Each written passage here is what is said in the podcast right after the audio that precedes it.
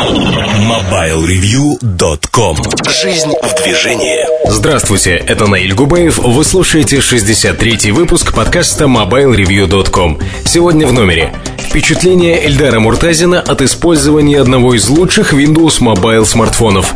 В кухне сайта разговор пойдет о проекте technoschool.ru. В рубрике «Особое мнение» о происходящем на рынке, в частности, о вопросе наличия HD-видео в мобильных устройствах. В штучках Motorola Z8, казалось бы, непонятно для кого и непонятно для чего. Но Александр Дембовский сегодня раскроет свои подкастерские тайны. Кроме того, в следующие 60 минут новости и мобильный чарт. MobileReview.com Особое мнение в особом мнении мне хотелось бы сегодня поговорить о некоторых аспектах э, того, что происходит на рынке. Э, мысли будут скакать, поэтому заранее приношу извинения.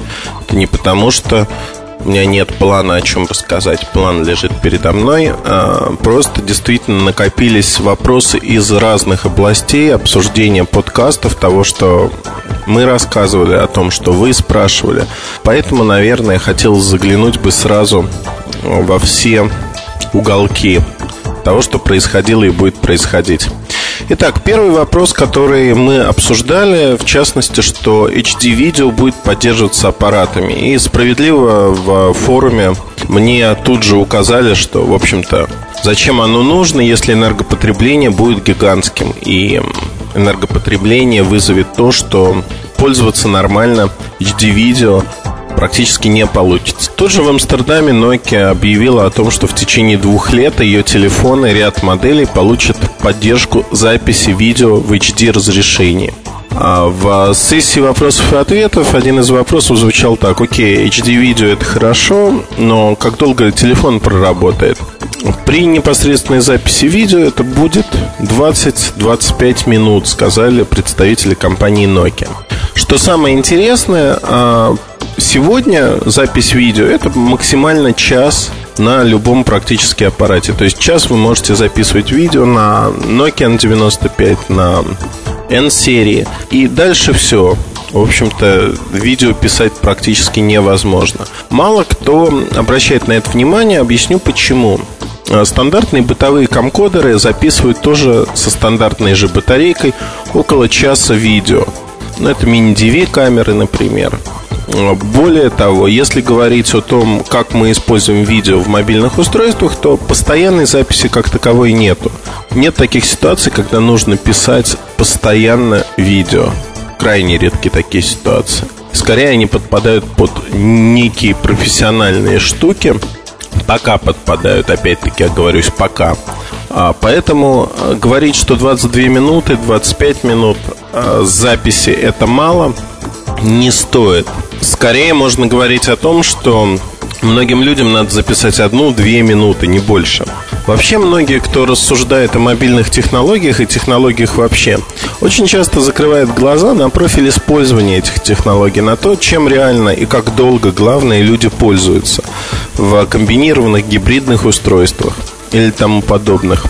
Фактически очень многое действительно завязано на профиль того, как мы пользуемся нашим телефоном. Первую очередь мы используем его для звонков, и уже во вторую очередь для чего-то другого.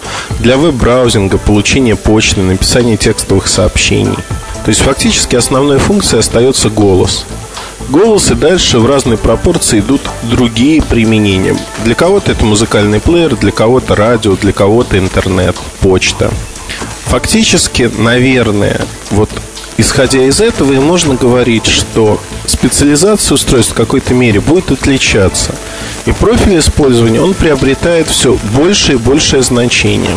Понятно, что если устройство позиционируется как игровое, то э, в режиме игр нужно достичь наибольшего быстродействия, наибольшего времени работы, сравнимого вот тут подчеркну, что сравнивать мы будем не со всеми устройствами на рынке, а с игровыми приставками отдельными. То есть соревноваться эти устройства будут именно с игровыми приставками. Если для игровой приставки нормально 5 часов работы, то телефоны будут стремиться к тому же. А, потому что в какой-то мере они являются косвенными конкурентами. Ни в коем случае не говорю прямыми.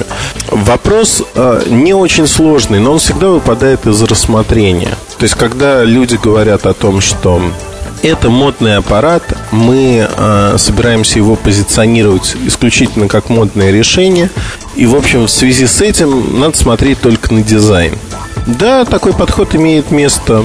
Он вполне нормален, вполне обыденен. Э, действительно, модная марка, будь то LG Prada, Samsung Armani, Levi's, менее модная марка, но тем не менее – что-то другое. Это все вызывает э, восприятие для целевой аудитории немножко другое.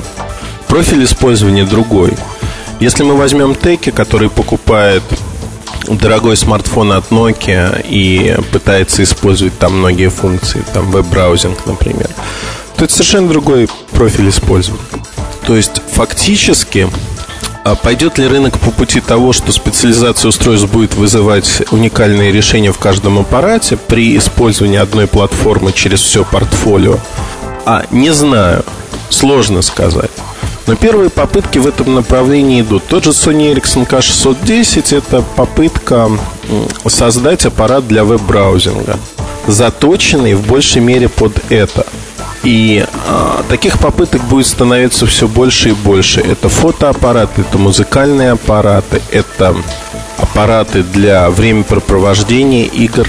Посмотрите, ведь сегодня, например, если мы берем музыкальные аппараты как вид специализации телефонов на рынке, первое время они отличались тем, что время работы в режиме проигрывания, оно было, в общем-то, одинаковым практически для всех телефонов.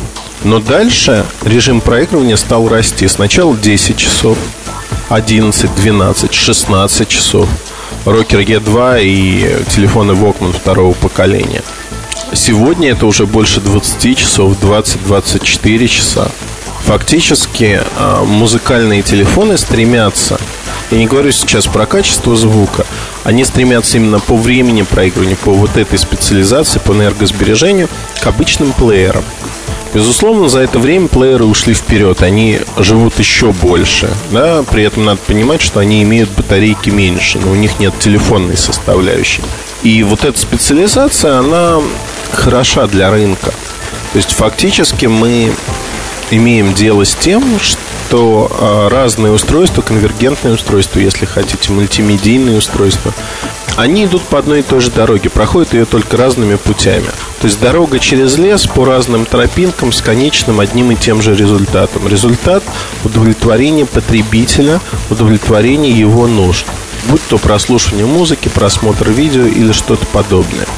Другой интересный момент. Вот в самом начале зарождения рынка находится GPS-навигация. Фактически только в этом году рынок чуть-чуть раскачался за счет Nokia, раскачался за счет того, что другие производители начали активно предлагать свои встроенные решения. Существовал ли этот рынок до этого момента? Безусловно. Если мы посмотрим на большинство Windows Mobile устройств, то одной из их специализаций была навигация, GPS-навигация. Эти устройства сделали большой шаг вперед. Почему эти устройства стали популярны? и востребованы на рынке? Все очень просто. Люди хотели получить в одном устройстве, пусть не идеально реализованную, но функцию. В одном устройстве, не в нескольких. А теперь представьте, что Nokia пошла немножко по другому пути, как и другие производители. Nokia решила, что встроенная GPS-навигация, она, конечно, хороша, безусловно, но не дает того качества. И батарейка садится достаточно быстро. И Nokia стандартно на платформе S60 стала предлагать внешние Bluetooth GPS приемники. То есть фактически, да, хотите навигацию, вы можете купить приемник и использовать программы. У вас будет навигация, но при этом вы не будете так завязаны на время работы. Отдельный источник питания у приемника, отдельный источник питания аккумулятор у телефона. Казалось бы, это идеальный вариант, и он беспроигрышный. И Nokia должна победить Windows Mobile устройство вот в таком аспекте.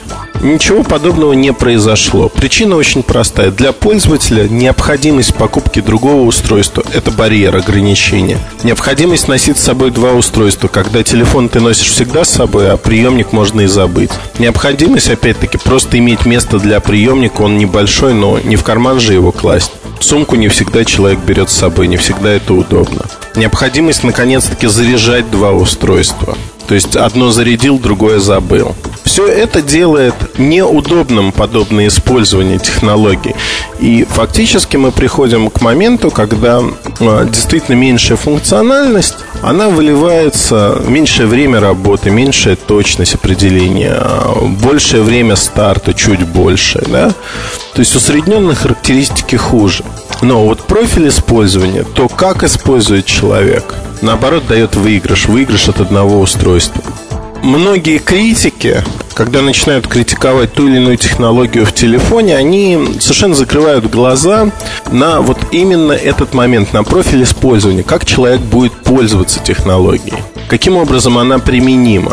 Если брать, э, вычленять просто технологию и говорить, вот она на фоне того, что есть на рынке, неудобна, нехороша, выглядит очень слабенько, то да, как говорится, такое сравнение имеет право на жизнь. Но если принимать во внимание то, как будет человек пользоваться устройством, какое удобство ему это даст, пусть при худших характеристиках, мы получаем совершенно иную картинку. Мы получаем, что устройство резко вырывается вперед. Вот а, этот эффект синергии от а, включения разных функций в телефон, он продолжает работать. Для каждой ниши, ниши потребителей он работает. Оценить и описать всех людей одним словом, вот поделить рынок, да, вот этот телефон для студентов, этот телефон для мам, это для детей, это для стариков. Нельзя. Все мы разные. Есть старики, которые пользуются электронной почтой и слушают подкасты. Есть студенты, которые никогда не делают этого, а просто звонят и пишут смс-сообщения. Рынок различный, поделить его на какие-то кусочки практически невозможно. Можно попробовать это сделать. Но вот такая попытка, она все равно выглядит искусственной. Она не выглядит оправданной, она не выглядит заслуживающей доверия. То есть возможность поделить рынок на кусочки, она всегда греет душу любого маркетолога. Потому что становится понятно, вот мы играем вот тут, делаем вот это, вот это наша целевая группа, аудитория, ниша. Но это всего лишь слова, которые описывают попытки компании продать тот или иной продукт, ориентируясь на некий показатель. Не всегда существует та или иная ниша, зачастую она даже воображаема. Продукт, который ориентируется на молодых людей, начинает успешно продаваться среди бизнесменов и наоборот. Таких примеров масса. Маркетинг вообще не точная наука. Это наука возможностей. Наука возможностей, когда необходимо выкрутиться и продать, продвинуть тот или иной товар, не имея полноты картины мира зачастую. Особенно это характерно для небольших марок торговых. А, я не призываю ни в коем случае к тому, что маркетинг это зло и не дает ровно ничего. Тот инструментарий, который существует сегодня, вполне успешен и вполне позволяет решать локальные, глобальные задачи. Это интересные задачи могут быть. Другое дело, что есть изначальная надуманность в этой тематике, но она нивелируется тем, что те приемы, которые существуют, они позволяют захватить масштабно большой рынок, обучить людей а, тому, как работать с потребителями. В общем, это неплохо. Это просто методики того, как продвигать тот или иной продукт.